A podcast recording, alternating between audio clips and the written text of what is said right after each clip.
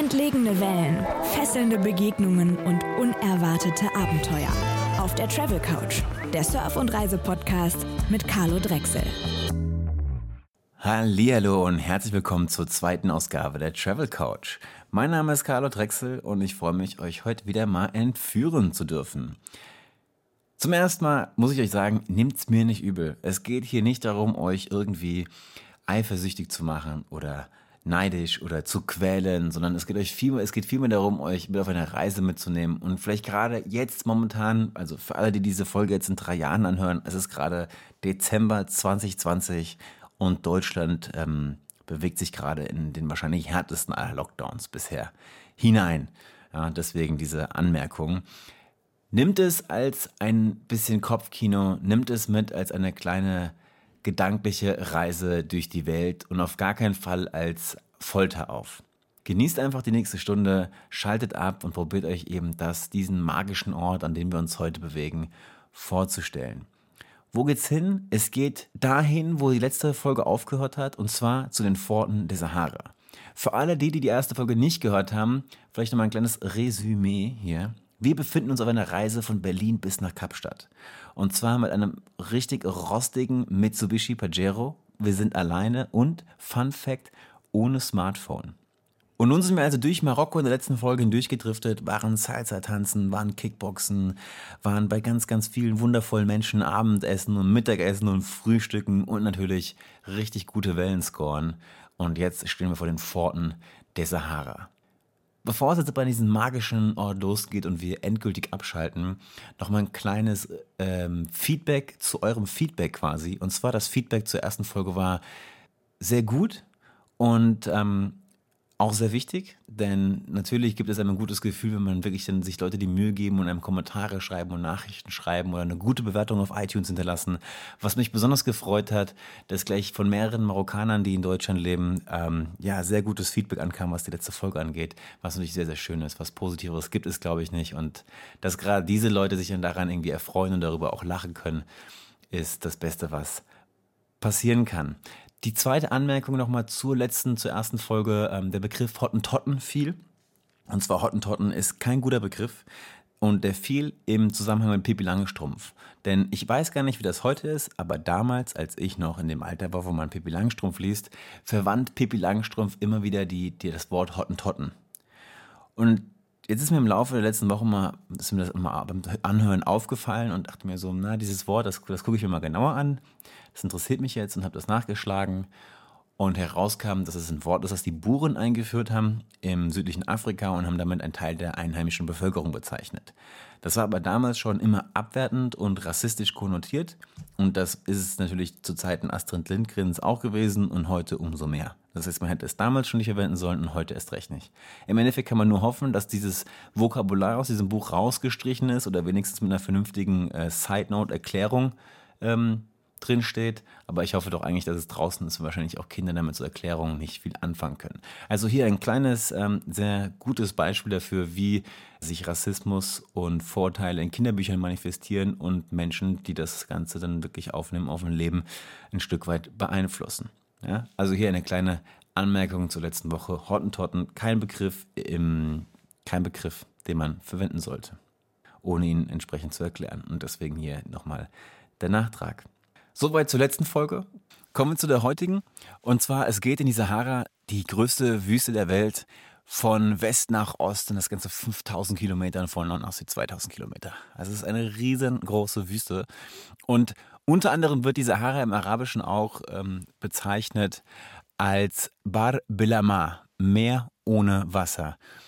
Und das macht tatsächlich am meisten Sinn, denn wer einmal durch die Wüste gefahren ist, hat bestimmt schon mal die Assoziation gehabt, dass das Ganze sich so ein bisschen anfühlt wie ähm, Segeln auf Land. Ja. Das Meer ohne Wasser also ist es, wo wir uns heute durchbegeben. Das Ganze geht los in Agadir.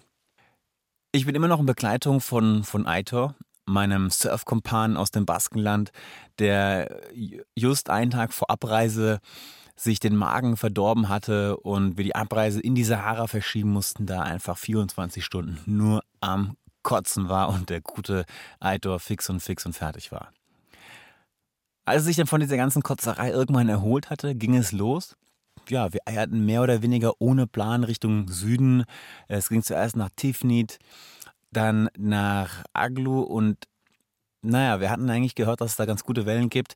Das Ganze ist aber so, dass diese ganze, dass dieser Teil der, sag ich mal, dieser relativ westlich ausgerichtete Teil der Wüste unterhalb von Agadir sehr, sehr exponiert gegenüber Wind und, und Wetter ist. Und wir fuhren erstmal in einen kompletten Sandsturm rein. Denn irgendwann abends, als wir in Aglo ankamen, war es tatsächlich eigentlich fast unmöglich, mit dem Auto irgendwo auf einer freien Fläche zu stehen, sondern wir mussten wirklich irgendwo so eine, eine, Wand suchen, die da irgendwo in der Wüste am Meer rumstand und haben uns quasi hinter der Wand im Windschatten versteckt, da es einfach unmöglich war, draußen zu stehen. Und wenn man dann draußen war, wurde man echt fast weggeblasen und es war wie in so einem Sandstrahler zu stehen. Ne? Also wirklich permanent flogen einem Sandkörner um die Ohren, Sichtweiten unter 50 Meter und das war echt so ein bisschen, ja, so eine kleine Armageddon-Stimmung. Relativ abenteuerlich und ja, weil eben auch diese ganze Ecke sehr, sehr exponiert gegenüber Meer und Wellen und Wind ist, war eigentlich an Surfen am nächsten Tag nicht zu denken. Zwar kam der Wind so ein bisschen runter und wir sind mit dem Allrad ein bisschen durch die Gegend gefahren, haben uns so ein paar Spots irgendwie angeguckt in der Umgebung, aber es war, es war zu, zu rough gewesen und so entschlossen wir uns etwas weiter zu fahren. Äh, Richtung Süden und zwar nach Sidi Ifni, ein ja, etwas bekannteres Städtchen in, in der Sahara. Wir befinden uns immer noch in, in Marokko, Marokko und nicht in Marokko, Westsahara, wo wir dann erstmal ins Hammam sind. Ja, für all die, die letzte Folge gehört haben, die wissen, was ähm, ein Hammam in Marokko ist und wie das Ganze so ungefähr aussieht und funktioniert. Und in diesem Hammam haben wir einen ja, mit Mitte 30-jährigen Marokkaner kennengelernt, der genauso wie Aitor auch besessen war vom Laufen. Aitor ein begnadeter, ähm, ja, Jogger kann man dazu gar nicht sagen, ja, ein, ein, ein Läufer, der vor allen Dingen ähm, sich spezialisiert auf so aufs Mountain Trail Running, ja, also so Long, so Long Distance Running, was weiß ich, unter 40 Kilometern geht da irgendwie nichts bei den Jungs. Und ja, die beiden ver, ver, verstanden sich sehr, sehr gut. Ja, der andere auch äh, Marathonläufer. Und dann hatten wir uns verabredet abends für einen Run durch die Wüste. Es ging dann irgendwo auf so einen Hügel oben drauf und dann danach irgendwann nochmal ins Café. Und dann irgendwann danach an den Strand. Und ja, auch mal wieder ein Beispiel dafür, wie schnell es einfach geht, in Marokko Menschen kennenzulernen. Man geht ins Hammam, man wäscht sich da und schwupps, findet man wieder neue Bekannte und Freunde, die zufällig ein Hobby mit einem teilen, sei es Kickboxen, sei es Surfen oder in dem Fall das Laufen. Und man hat Anschluss gefunden und ja, man lernt die Region, die Menschen sofort von einer anderen Seite kennen. Am nächsten Tag, es war weiterhin irgendwie nicht wirklich ja, an Surf zu denken in City Ifni, fanden wir ein fanden wir eine so Konditorei und zwar gegenüber und das ist mal das ist mal so ein richtiger kleiner Lonely Planet Tipp hier jetzt. Und zwar vor dem alten Kino, da ist so ein altes Kino aus Kolonialzeiten wahrscheinlich, das liegt in Ruinen. Sehr, sehr schade, weil es eigentlich ein ganz schönes Gebäude ist. Und gegenüber von diesem Kino in City Ifni ist eine Patisserie. Und diese Patisserie ist richtig, richtig gut. Und da haben wir, glaube ich, den gesamten Tag einfach gesessen und Kaffee getrunken, Tee getrunken und uns irgendwelche geilen ähm, Pralinen ähm, reingezogen. Am nächsten Tag dann entschloss ich dann, Eitor Richtung, Richtung Osten auszubrechen. Und zwar war mit irgendwelchen Freunden verabredet, ähm, einen Berg zu besteigen.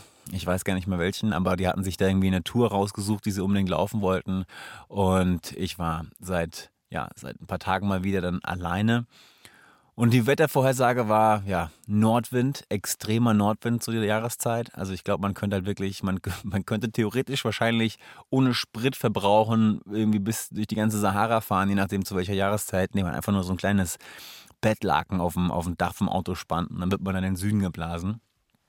Und die Vorhersage war so, ja, mehr oder weniger mäßig, sehr viel Wind und ja, super ungünstig für die Ecke zum Surfen. Und dann habe ich mir die Überlegung gemacht, naja, machen wir das Ganze so.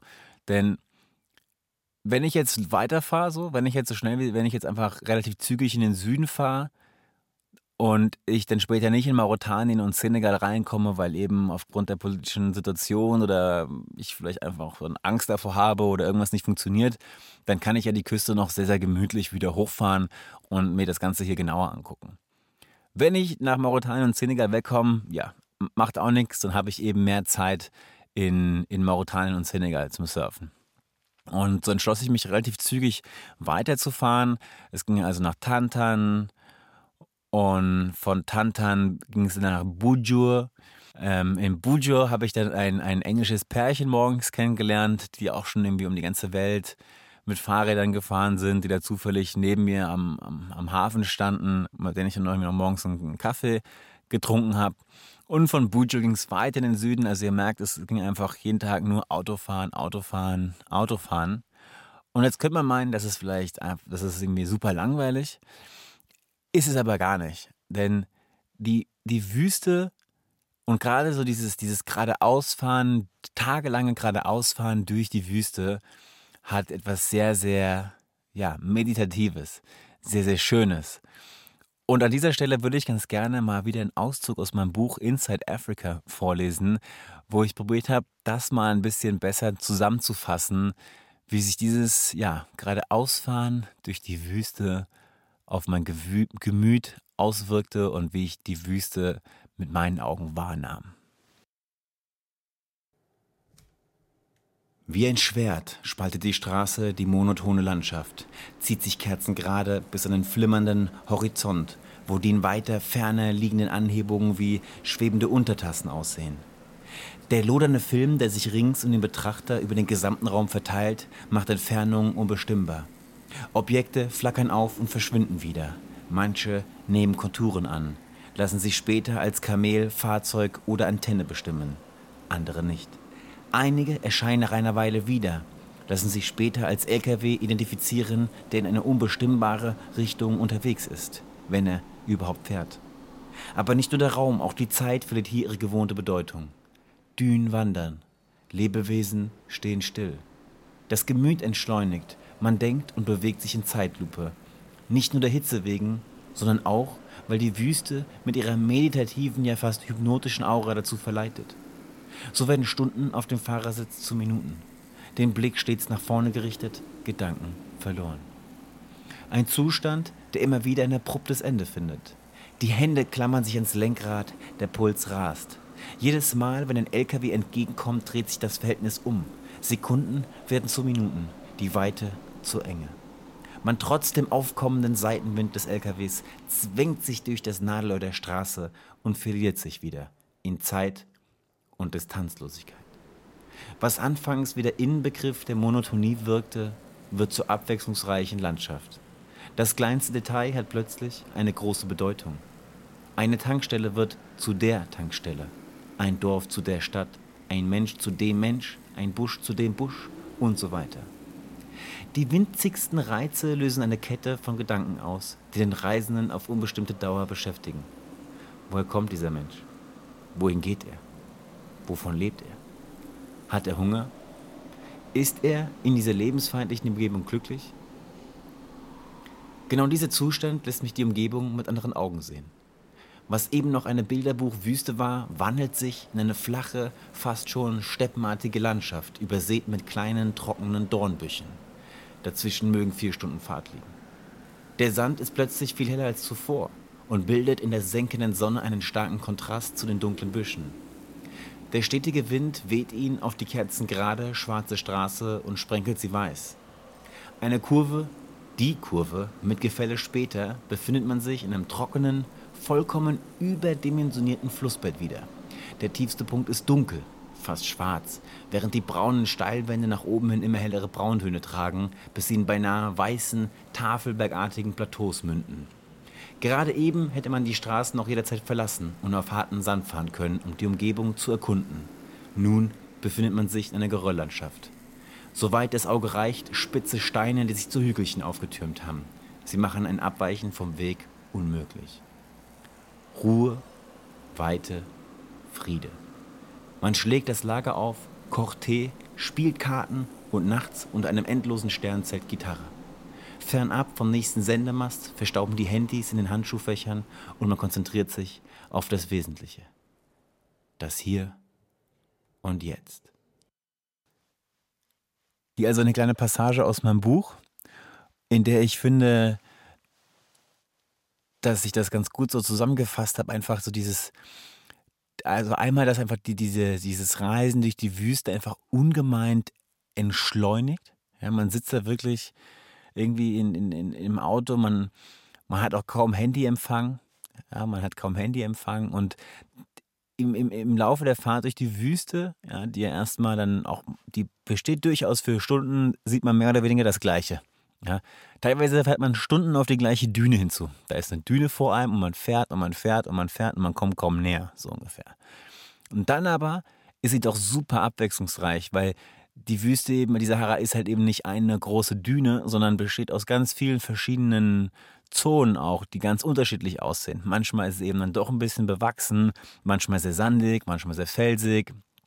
Und dann zum Beispiel total, was auch total abgefahren ist, sind einfach so riesengroße Täler, wo man einfach nur ahnen kann, dass hier vor Tausenden vor Jahren einfach ein riesengroßer Fluss durchfloss, wahrscheinlich. Anders ist ja so ein Tal eigentlich nicht zu erklären. Ja? Oder krasse Felsformationen. Oder plötzlich, dann hast du so ganz viele kleine Dünen. Auf einmal ist eine Monsterdüne, die schon so halb über die Straße hinweg geweht ist. Ja? Das zum Beispiel. Also einmal die, die, die, Natur der Sahara ist super abwechslungsreich und eben überhaupt nicht langweilig, ja, wie man das vielleicht erstmal annehmen könnte. Und dann das andere ist halt eben so die Bedeutung von Dingen. Ja? Also, dass eben dann es halt nicht ein, jeder Mensch halt irgendwie was Besonderes ist. Jeder Bursche, der Baum, jedes Auto, jede Tankstelle. Tankstellen werden auf einmal so zu Oasen. Ne? Alle paar hundert Kilometer kommt eine Tankstelle und da ist dann halt, das ist halt die Tankstelle so. Ne? Das ist halt der Ort, wo es halt Wasser gibt. Ja? Da gibt es dann auch eine Cola oder, oder weiß ich nicht, da kannst du irgendwas einkaufen. Ja? Und dein Auto vor allem voll tanken, um halt nicht auf den nächsten paar Kilometern in der Wüste liegen zu bleiben. Und ja, wie auch schon erwähnt, manchmal ist es wirklich so, du kannst mit dem Auto, und das ist auch abgefahren, weil immer wieder, das ist auch, das ist echt, also das ist wirklich crazy auch, wie dann immer wieder von der Hauptstraße gegen halt so kleine Tracks, ja, von, von Autos ab. Und du siehst auch immer wieder, wie einfach irgendwelche Pickups einfach nach links oder nach rechts abdrehen und in die Wüste wegfahren. So, da ist nichts, das ist nichts am Horizont, keine Siedlung, kein nix, ist einfach nur ein bisschen so ein, so ein Sandtrack. Und dann fahren die da irgendwo hin. Du hast keine Ahnung, wo die hinfahren. Die fahren einfach irgendwo hin. Und was auch wiederum krass ist, ich hatte das selber mal aus Spaß, ne? Fährt dann, ich bin immer wieder gerade in Küstennähe, in regelmäßigen Abständen dann von der Hauptstraße runter ins Meer gefahren, um halt potenzielle Surfspots irgendwie auszuchecken, ja, und hier und da mal das Meer zu sehen. Und sobald du von der Straße abfährst, ja, und mal hinter zwei, drei Dünen über eine Düne drüber gefahren bist, du weißt nicht mehr, wo du bist. Du bist einfach plötzlich verschwunden. So, die Wüste hat dich verschluckt. es, ist kein Scheiß. Und wird dir in dem Augenblick, und auch wenn du vielleicht nur zwei Kilometer von der Hauptstraße entfernt bist, die du ja jetzt nicht mehr siehst, ja, und du, hätt, und du hast kein GPS. Und selbst mit GPS teilweise musst du erstmal, bleibt dir oft nichts anderes übrig, als deinen Spuren quasi zurückzufahren ja, weil natürlich auch, selbst wenn du weißt, wo die Straße ist, du musst ja irgendwie über die Dünen rüberkommen. Und je nachdem, was für einen Steigungswinkel oder Neigungswinkel die Dünen haben, da kannst du nicht einfach so drüber fahren. Ja, mal abgesehen davon, dass es super schwierig ist. Also A, brauchst du ein vernünftiges Auto dafür und grundsätzlich ist es einfach echt auch eine Kunst, gut auf Sand zu fahren. Ja, du musst das Auto richtig präparieren, den Luftdruck vernünftig rauslassen, darfst nicht zu sehr überladen sein, ja, weil dein Auto zu tief hängt. Und zum Beispiel mein Auto war relativ schwer beladen. Es ist einfach super schwierig, durch, dünn, durch tiefen Sand zu fahren. Ja? Aber zurück zum Punkt, ist einfach so, ey, es ist einfach so totale, ja, die Weite der Sahara ist, was total verrückt ist und, und die Bedeutung von, von, von Dingen ordnet man halt irgendwann einfach anders zu. Und auch so das Ding, dass man einfach stundenlang gerade ausfährt und halt unendlich viel Zeit hat nachzudenken. Ja? Und Weißt du, das ist halt einfach, das ist halt wie Segeln. Ja, es ist halt nicht so wie Autofahren auf der Autobahn, wo du permanent gucken musst, jetzt kommt einer von links und die Ausfahrt und die Einfahrt und noch ein LKW und noch ein Auto. Das ist, das ist ja nicht so, dass man da irgendwie abschaltet beim Autofahren, sondern man ist ja relativ konzentriert die ganze Zeit. Wenn du aber auf einer Landstraße da unten fährst, wo einfach nichts ist, kennt man vielleicht aus Australien. Der eine oder andere war vielleicht mal in Australien, weiß ich auch noch früher in Australien, als ich da irgendwie vor Jahren, ja, fast Jahrzehnte, fast das ist schon fast Jahrzehnte her, fährst du einfach geradeaus und das hat, das hat einfach was mega Meditatives, so diesen Horizont vor dir zu sehen, geradeaus zu fahren und du denkst halt einfach irgendwie über tausende Sachen nach. Und du hast einfach mal die Zeit, dich mit einer, mit einem, einem Gedankengang wirklich so ja, zu Ende zu denken. Ja, stundenlang, stört ja nicht. Du hast so viel Zeit zu, zu, zu, zu tot zu schlagen im Endeffekt, ja. Und ja, das ist irgendwie, das ist was Geiles. Einfach so durch die Sahara so zu segeln. Nonstop den Horizont vor Augen und auf den Horizont hinzu segeln. Nur halt eben auf Land. Ja. Das Meer ohne Wasser. ja, das ist die Sahara. Das ist so ein bisschen das Feeling, so durch die Sahara zu fahren. Mhm es gibt dann immer wieder kleinere Städte, Tantan zum Beispiel oder Sidi Ifni, was ich gerade erwähnt habe, Bujur, da gibt es immer wieder so kleinere Städtchen. Ich glaube, ähm, wir kommen jetzt auch irgendwann ins Gebiet der Westsahara. Ja, das liegt dann etwa, weiß nicht, paar hundert Kilometer südlich von Agadir, fängt dann wirklich auch die Westsahara an. Und in der Westsahara ist es ein umstrittenes Terrain. Ne? Es gibt einmal die Frente Polisario, die den größten Teil der Sahrawis vertritt, die eigentlich die Völkergruppe, die eigentlich dort früher gelebt hat und auch teilweise immer noch da lebt die die Westsahara für sich beanspruchen und halt eben dann Marokko, die das Land quasi dann damals vor, vor Jahrzehnten annektierten und darauf bestehen, dass die Westsahara zu Marokko gehört. So. Und naja, aufgrund dieses ähm, Konflikts hat die Westsahara auch einen relativ schlechten Ruf. So, also dass dann, bevor ich zum Beispiel in die Westsahara gefahren bin, habe ich von vielen Leuten in Europa dann damals gehört, so ne, beim Gespräch in der Theke irgendwo in der Kneipe in Spanien, dass es da voll mit Islamisten wäre und dass da viel entführt wird und überall Polizei und die Polizei raubt dich aus und äh, so Geschichten. Und ähm, vor Ort sieht es dann im Endeffekt so aus, dass es sehr viel Polizeikontrollen gibt und zwar wirklich so Militär-Checkpoints. Alle 50 Kilometer ist ein Militär-Checkpoint, wo das Militär dann deine, deine Passnummer und deinen Namen und alles Mögliche halt aufschreibt. Und ähm, da gibt es aber eine Möglichkeit, mal so ein bisschen zu beschleunigen, das Ganze. Und zwar Fiche heißt das, oder Fiche. Das ist ein französisches Wort. Und Fiche ist so ein ja, DIN A4-Platt im Endeffekt. Kann auch nur irgendwie DIN A5 sein oder was wo halt eben dein Name, dein Ausweisdokument, Nummer, Telefonnummer, ich glaube die Visa-Nummer muss da drinstehen und, und so Geschichten. Also diese ganzen Facts, die quasi die Polizei oder das Militär jedes Mal an jedem Checkpoint von dir haben möchte, die stehen ja schon drinne.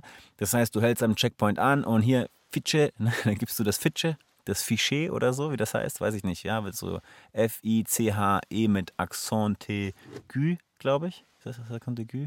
Naja, wie auch immer, ist ja egal. Auf jeden Fall hast du dieses Stück Papier dabei. Und das hast du dann gleich hundertmal ausgedruckt oder so, noch irgendwie im letzten Dorf vor der Westsahara oder für die ganz gut Vorbereiteten, die haben das schon in Deutschland gemacht. Wobei das ja Quatsch ist, weil du ja noch gar nicht weißt, wie deine Visa-Nummer ist. Naja, auf jeden Fall geht es halt von Checkpoint zu Checkpoint. Ja, immer wieder durchbrochen durch so einen Checkpoint. Im Endeffekt wirst du aus deinem, aus deinem ja, aus deinem Gedankengang ja doch mal hier und da rausgerissen, aber du reichst den in der Regel sehr netten Soldaten oder Polizisten dieses Fitsche und ja, dann war es das. Und auch ansonsten ist also gerade so der westliche Teil der Westsahara ist ähm, relativ sicher, das wird ja relativ ähm, ja, sehr stark kontrolliert halt eben auch vom marokkanischen Militär. Und wenn man dann einmal zügig diesen Fitsche raus, rausreicht, wird man weder viel aufgehalten, noch irgendwie da großartig von irgendwelchen Polizisten erpresst, die dann da irgendwie relativ viel Geld von einem haben wollen. Ja, das ist also Quatsch. Ja, also immer wieder, immer wieder quasi dann unterbrochen auch durch die Polizei und die Checkpoints, fuhr ich dann relativ zügig nach Dakla. Es war einfach weiterhin Nordwind und ja, es bat sich nicht wirklich irgendein anderer Stop an. Und dann das nächste große Ziel war im Endeffekt Dakla.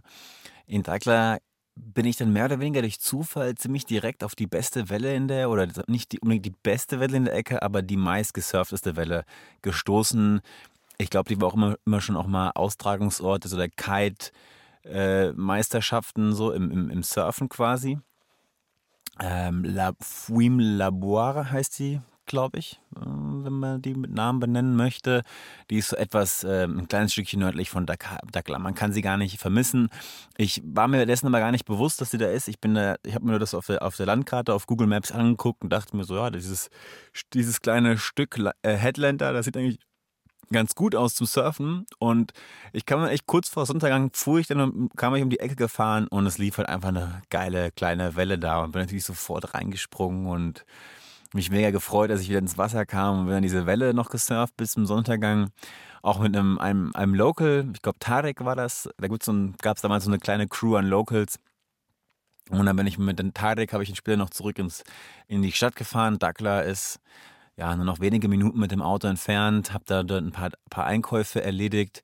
Glaube, bin sogar noch, habe ich an dem Tag, war es schon noch an dem Tag, jeden Fall auch wieder Kickboxen gegangen da vor Ort, habe mir ein Kickbox-Studio in, in Dackler auch rausgesucht zum Trainieren und habe mich da auch so ein bisschen halt ja in der, ja, in der, in der, in der Stadt ein bisschen rumgetrieben. Abends wieder zurück ans Headland, um am nächsten Tag da wieder surfen zu gehen und na, dieser, dieser starke Nordwind im Endeffekt sorgt halt dafür, dass auch, wenn, sag ich mal, relativ wenig Swell da ist, also relativ wenig Wellen eigentlich da sind, immer irgendwas läuft. Ja, da drückt einfach so ein bisschen Windswell auch immer um die Ecke und man kann eigentlich da unten in der Ecke immer fast jeden Tag irgendwas surfen. Ja, nicht immer unbedingt super groß, aber da geht eigentlich fast immer was, gerade so zu der Jahreszeit. Da habe ich noch mal ich einige Leute kennengelernt, da sind dann relativ viele, so verschiedenste Leute. Da war zum Beispiel Peter, ein Österreicher, der war mit so einem riesengroßen Mercedes Oldtimer irgendwie unterwegs. Und da gibt es auch so ein geiles, da gibt es so ein richtig witziges Bild auch, wie äh, wir eine Wäscheleine von meinem Auto zu Peters Auto gespannt haben. Genau, die Stimmung ist aber super geil, weil es sind halt relativ wenige Leute, die noch bis da runter gekommen sind.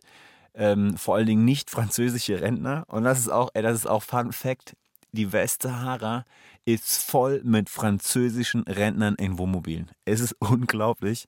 Das, also das ist, das ist äh, Massentourismus fast. Ja? Aber die, das, man sieht die immer wieder, ja, und man stolpert einfach immer wieder an so Orte, wo einfach dann 50, 60 französische Wohnmobile stehen, voll mit französischen Rentnern, ja, die Quads dabei haben, Jetski dabei haben und keine Ahnung, also echt crazy. Und die sammeln sich dann immer wieder in so Spots, die haben halt so ihre Spots, wo sie jedes Jahr hinfahren und überwintern, ja, und da hängen dann überall französische Rentner so an der Küste rum, ja.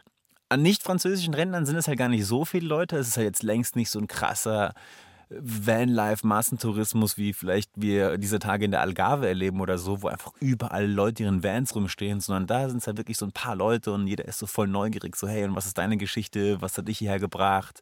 Ich, ne? Und hat jeder so seine, seine Story zu erzählen. Und das ist einfach mega cool. Das heißt, man findet sofort Anschluss und man kocht zusammen, ne, raucht ein paar Joints. Ja, und dann war das eigentlich ein Ort, der echt Spaß gemacht hat. Auf der einen Seite halt Dackler zum Einkaufen. Man kann super gut in Dackler einkaufen gehen, essen gehen. Da gibt es auch viele so geile Konditoreien, Suppen, Essen, Märkte, Hammam, Kickboxverein. Ja, es war eigentlich super, es war super der geile Spot, geiles, ganz, ganz guter Surf und dann Dackler um die Ecke, gut essen, richtig coole Leute. Ähm, habe mich super gut mit Peter auch dann angefreundet. Und das andere war, es war halt so ein bisschen so das, sag ich mal jetzt als Dankler ist dann schon sehr nah an Mauretanien. Und ja, es war halt auch so der Ort, wo man sich immer so ein bisschen informieren konnte von Leuten, hey, wie sieht's aus, ja, will jemand vielleicht nach Mauretanien fahren, habt ihr irgendwas gehört, kommt man rüber, wie ist das so, ne, weil da gibt's ja auch krasse Gerüchte, was Mauretanien angeht, ne, die Islamische Republik Mauretaniens und vor allen Dingen diesen Grenzübergang. Denn der Grenzübergang von das ist halt kein Grenzübergang, sondern die Grenzen von Mauretanien und Marokko sind halt, liegen halt mehrere Kilometer voneinander entfernt. Und der Zwischenraum ist tatsächlich halt eigentlich von der Frente Polisario äh, kontrolliert. Das heißt, du musst halt, um nach Mauretanien zu kommen, musst du halt durch so ein Niemandsland fahren. Ja, um dann nach Mauretanien zu kommen, ein Land, von dem halt auch, ey, es halt voll die vielen Gerüchte gibt. So, ja ja, das war dann halt eben auch so das Spot, wo man sich drüber unterhalten konnte, so, hey, wie sieht's aus? War, war mal jemand drüben? Kam jemand über die Grenze zurück? Habt ihr was gehört? Und da war zum Beispiel so ein portugiesisch-englisches Pärchen, glaube ich, die waren irgendwie zwei Tage in Mauretanien, kamen zurück und waren irgendwie so voll traumatisiert und meinten, das war irgendwie voll der Albtraum und keine Ahnung, es war gar nicht geil, wir haben uns überhaupt nicht sicher gefühlt. Ja. Und da war auch so ein deutscher Windsurfer, weiß ich, keine Ahnung, wie der heißt. Weiß ich, der war halt zum Beispiel auch voll der Kauz. Der war zum Beispiel ein Kauz. Da gibt es natürlich auch krasse Kauze, die runterfahren, die einfach seit zehn Jahren jeden Winter in der Westsahara verbringen. Und der meint dann so, ah, nee, da unten, ah, was willst du da? Nee, äh, korrupt und so, die rauben dich aus und weiß ich nicht. Ne? Also die Stimmung war eher so, ja, bis hierhin und nicht weiter, ja, bei den meisten. Es gab aber auch ein paar, wie zum Beispiel hier mein Freund Peter mit dem riesengroßen Mercedes Oldtimer. Man checkt euch, das ist so ein geiles Auto, Mann. Hier, Peter, so ein geiles Auto. Was haben wir in dem Auto lecker gekocht, ja. Mhm. Die dem Ganzen ein bisschen offener waren. Und im Endeffekt, ja, war das halt erstmal so ein bisschen da abhängen und dann Mut sammeln für, für die, für die Reit Weiterreise, würde ich mal ähm, so sagen. Ja. ja, eine weitere Geschichte noch in, in, in Dakla. Ähm, ich habe dann irgendwann beim, beim Einkaufen in Dakla habe ich äh, Rasta kennengelernt und Rasta kam aus dem, aus dem Senegal. Und dann habe ich halt da irgendwie kennengelernt und dann mich eingeladen und das war nämlich auch nochmal so ein, so, ein, so ein Einblick in, in, in, ja, in das Leben von, von Flüchtigen in, in Marokko im Endeffekt. Äh, Rasta war auch auf dem Weg nach Europa und hatte mich dann eingeladen zu der Wohnung, wo er wohnt. Da bin ich nachgekommen. Da haben wir noch zusammen Essen eingekauft irgendwie und dann haben wir halt, der hat halt in so einem Haus gewohnt, was die sich da gemietet hatten mit, ich weiß nicht wie vielen Leuten, halt auch so ein kleines Wohnhaus im Endeffekt, beziehungsweise so ein, so ein zweistöckiges Apartmenthaus wo halt pro Zimmer halt irgendwie sechs Matratzen lagen und alle eng auf eng.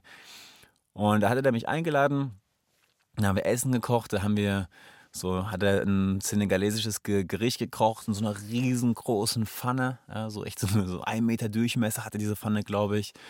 Und in der Zwischenzeit habe ich mich da mit den ganzen Jungs da irgendwie unterhalten. Und als dann diese riesen Pfanne auf den Tisch gestellt wurde, haben wir halt echt zu, ich weiß nicht, wir waren glaube ich ey, locker zehn Leute oder so oder mehr, ne, die dann mitgegessen haben und alle mit der Hand, boah, in die Pfanne rein und haben dann echt diese riesengroße Pfanne mit Reis und Fisch und Kohl und was nicht noch alles da mit drin war, halt bis aufs letzte Reiskorn, ne, leer gefuttert irgendwie so. Und ja, war auch noch eine Möglichkeit, mich mit vielen Leuten zu unterhalten und ja, auch krass halt, ne? Dass halt viele, viele von denen waren halt echt schon auch in der, in der Straße von Gibraltar gewesen zum Beispiel. Oder viele planen auch zum Beispiel von da aus na, ähm, auf die Kanaren überzusetzen, also von der Sahara auf die Kanaren rüber, was ja auch relativ häufig passiert. Und Dakla ist zum Beispiel halt so ein ja, relativ wirtschaftsstarke Stadt sozusagen in der Westsahara und da können halt viele von denen so in den, in den Fischfabriken arbeiten für so 200 Euro im Monat oder so. Das heißt, viele von den Jungs wollen halt in den Fischfabriken, wo die halt dann irgendwie Fisch verpacken und tiefkühlen und ausnehmen, irgendwie so Sachen halt machen, dann ein bisschen Geld da verdienen können, wovon sie einen Teil an die Familie in, in, in ihrem Heimatland schicken und von einem Teil leben sie halt vor Ort und den Rest sparen die halt, um früher oder später einen Schlepper zu bezahlen oder halt die Weiterreise Richtung Europa zu finanzieren. Und was halt auch krass ist, weil viel, wir sind halt jetzt schon echt weit weg von der Straße von Gibraltar. Ja, also dann für viele, viele sind dann schon wieder quasi näher an ihrer Heimat fast dran, als in ihrem Ziel Europa, obwohl sie schon an der Straße von Gibraltar zwischendurch waren. Und ich weiß, einer von den Jungs zum Beispiel, der war gerade irgendwie 18 geworden und der war halt auch schon irgendwie zwei Jahre unterwegs. Der ist halt irgendwie mit 17 losgelaufen oder so halt, ja. Und ja, auch nochmal ein Einblick da, wie die Jungs sich halt da organisieren, Geld verdienen und ja, ähm, und ja, ja, crazy halt, ne? wie das, dass hier diese, dieser, ja, Strom halt, diese, entlang dieser, ja, wie nennt man das nochmal, ja, clandestin, diese Route halt eben entlang der, entlang Westafrikas halt, äh, trifft man immer wieder auf eben Leute auf dem Weg nach Europa. Ähm, und ja, auf den verschiedensten Arten und Weisen halt eben probieren rüberzukommen. Und mit Rast habe ich echt auch eigentlich auch super, ey, super coole, nette Leute auch. Ja. Ich war immer, wir haben auch den Tagen darauf zusammen gekocht und einfach Zeit verbracht, sind irgendwie spazieren gegangen und einfach echt super liebe Jungs, ja, unter, unterschiedliche Menschen auch. Also von, von ausgebildeten Ingenieuren über halt Hustler, Jungs halt, die, die halt überhaupt keine Ausbildung haben und aus extrem prekären Verhältnissen kommen, bis hin zu wirklich gut gebildeten Jungs, die sogar ein bisschen Englisch sprechen können und halt ein, ein abgeschlossenes Studium haben. Ja, also es ist überhaupt, ne, so kommt ganz krasse bunte Mischung von 17 Jahren bis 50 Jahren. Ja, also ein ganz auch krasser Altersunterschied irgendwie. Und ja, mit Rasta habe ich dann noch ein paar Tage verbracht und den, den Jungs da irgendwie vor Ort. Dann nochmal so einen kleinen Einblick bekommen, wie halt dann auch so sich die das vor Ort irgendwie finanzieren, die Flucht nach Europa und auch ihre quasi Familie zu Hause dann weiter unterstützen können, indem sie halt da eben arbeiten dürfen in diesen Fischfabriken in Dakla. Ja, außerdem noch eine Begegnung war auch ganz witzig. Ich habe dann, ich hätte mein Auto ja quasi überhaupt nicht präpariert, sondern ich bin, habe mir mit so eine Pressspanplatte in den Kofferraum reingelegt, eine Matratze drüber geklatscht. Und bis, da, bis dahin war das auch eigentlich irgendwie genug, so, ja. Ähm, was mir halt irgendwie fehlte, waren noch so Vorhänge und ein Moskitonetz. Ja, in der Sahara gibt es nicht viele Moskitos, aber immer klar, jetzt irgendwann, wenn es weiter in den Süden geht, brauche ich ein verdammt gutes Moskitonetz in dem Auto. Ansonsten werde ich am lebendigen Leibe gefressen von den Viechern, ja, sobald das hier ein bisschen grüner wird. Und da hatte ich mir dann so einen ähm, Schneider rausgesucht und das war irgendwie auch witzig, ey. Das war auch irgendwie witzig. Da hat er, hat er, habe ich, hab ich mich halt dann mit denen den Plan gemacht und dann gesagt, so wie ich das Moskitonetz haben möchte und die Vorhänge und wie lang und so weiter, wie breit. Und da meinte er, welche Farbe? Da meinte ich so, ja, keine Ahnung, alles ja irgendwie so grau, was ich, was du gerade da hast, ja, grau, blau, dunkel, halt nicht irgendwie, keine Ahnung, nicht bunt. Machen wir mal keine bunten Vorhänge so. Und am nächsten Tag kam ich vorbei, da hat er mir ein Blümchen Vorhänge gemacht gehabt, der Typ, ja. Und ja, Moskitonetz war im Endeffekt irgendwie okay gewesen. Und das war auch witzig. Der eine von den beiden, der wollte mich so ein bisschen abziehen, so. Der dachte jetzt hier, ne, dem, dem, dem leier ich jetzt ein bisschen extra Kohle raus oder was und hat da einfach wahrscheinlich den letzten Stoff genommen. Ja.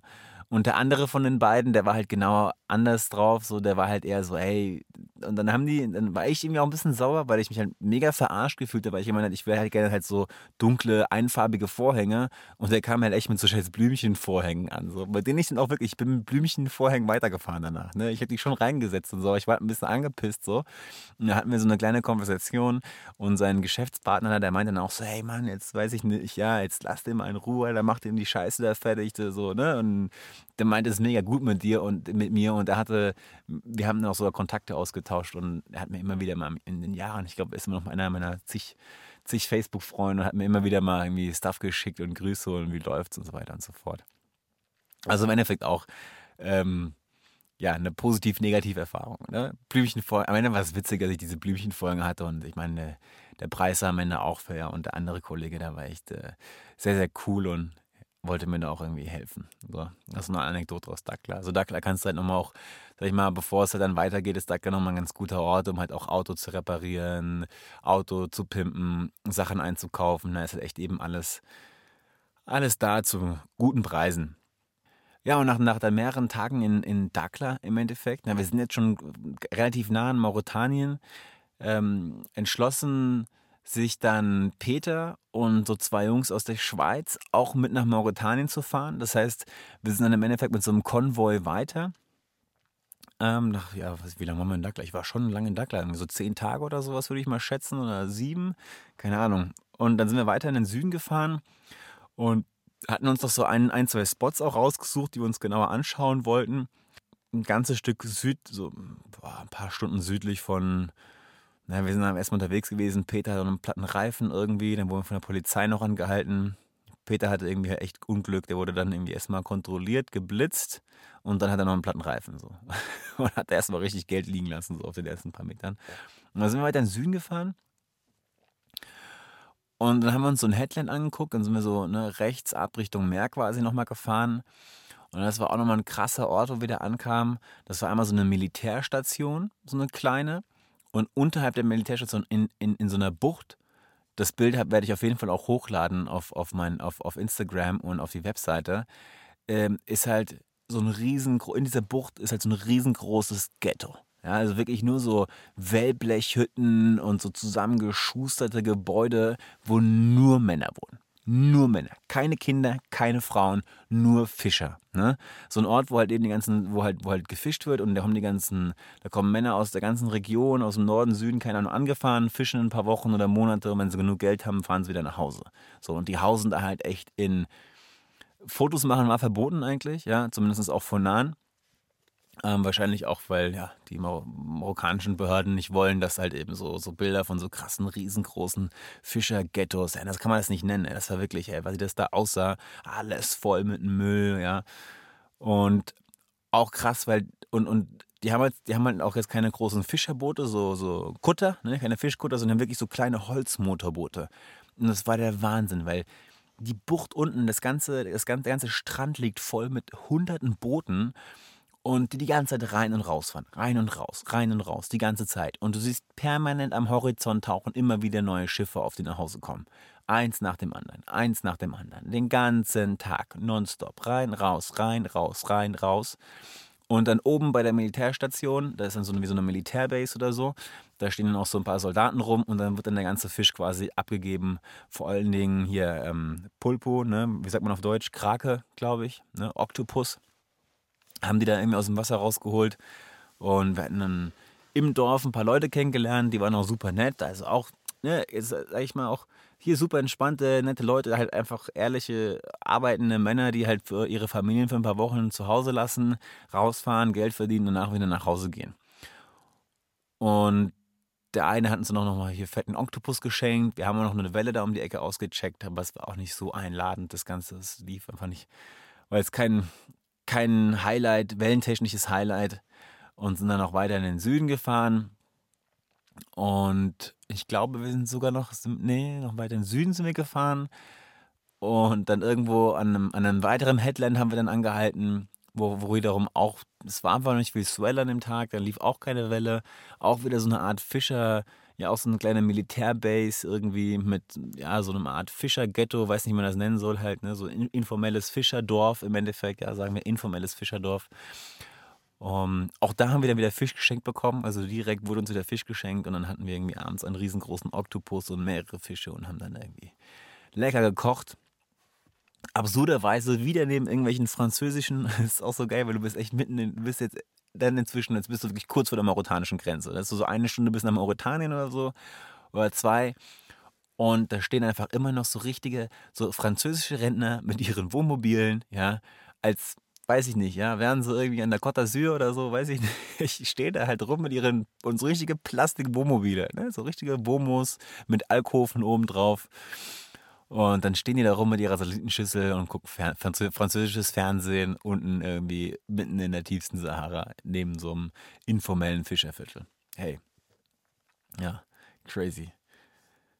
Ja, auch unerwartet, ne? Das sind nur Sachen, die man guck mal, hätte, man, hätte ich auch vorher nicht gedacht, dass irgendwie die Westsahara voll durchsetzt ist von französischen Rentnern, die da immer ihren Winter verbringen. Und jetzt sind wir im Endeffekt schon ziemlich nah an, an, an, an Mauretanien. Ja, wir sind jetzt immer noch so zwei Stunden, zwei, drei Stunden nördlich von, von Mauretanien. Und ja, ihr könnt es euch schon denken, die nächste Folge wird, wird sich um Mauretanien drehen. Ich werde mal gucken, ob ich für die nächste Sendung vielleicht, das ist gerade einfach so ein bisschen schwierig. Ähm, ich hätte eigentlich gehofft, dass ich, dass ich äh, Peter mal in die Sendung reinholen kann. Ähm, der ist jetzt aber auch gerade wieder unterwegs. Der ist irgendwie nicht zu sprechen, beziehungsweise mit schlechtem Empfang wahrscheinlich. Und aufgrund von diesen ganzen Restriktionen momentan macht es auch irgendwie halt, kann man sich jetzt nicht spontan mit jemandem treffen irgendwie, man kann nicht überall hinfahren und so. Ja, hat sich das auch diese Folge nicht ergeben. Ich habe aber schon, ich habe aber schon für sehr, sehr bald wahrscheinlich jemanden, der uns ein paar sehr coole Geschichten auch aus der Region erzählen wird. So, ich arbeite da gerade an was. Lasst euch überraschen. Mm, das wird auf jeden Fall super, super spannend. Ich hoffe, das funktioniert, weil ich selber auch extrem viel Bock drauf habe, diesen, diesen Mann auszu, Mann oder Frau, diesen jemand auszuquetschen, um mir ein bisschen so die Stories von ihm zu erzählen, weil der noch mal ein paar Orten war, wo ich noch nicht war. Also, werden wir sehen, wie das nächste Woche läuft. Die Bilder zum Beispiel von diesem informellen Fischerdorf, ähm, von Peters und meinem Auto, wie da die Wäscheleinen gespannt sind und allgemein so Eindrücke aus der Wüste gibt es wieder bei mir auf meinem Instagram-Account ähm, Carlo Drechsel, at Carlo Drechsel und natürlich auf www.travelcouch.de. Da gibt es die Shownotes zum Podcast und Informationen und Bilder, alles was dazu gehört. Ja, schaut da vorbei. Denkt dran, wenn euch der Podcast gefallen hat und jetzt gerade bis hier genau zu diesem Punkt zugehört habt, kurzes aufs Handy, ans Handy gehen, bei Spotify auf Folgen drücken und bei, oder bei iTunes eine kleine Bewertung hinterlassen. Ähm, das freut mich und ich kann das auch so ein bisschen als Feedback dann für mich nehmen, ähm, was euch gefällt. Ähm, ja, das war schön. Das würde mich freuen. Ansonsten alles, alles Gute. Äh, kommt gut die nächsten Wochen durch den Lockdown durch. Äh, bleibt gesund, das ist das Wichtigste dieser Tage. Und wir hören uns wieder in zwei Wochen. Peace.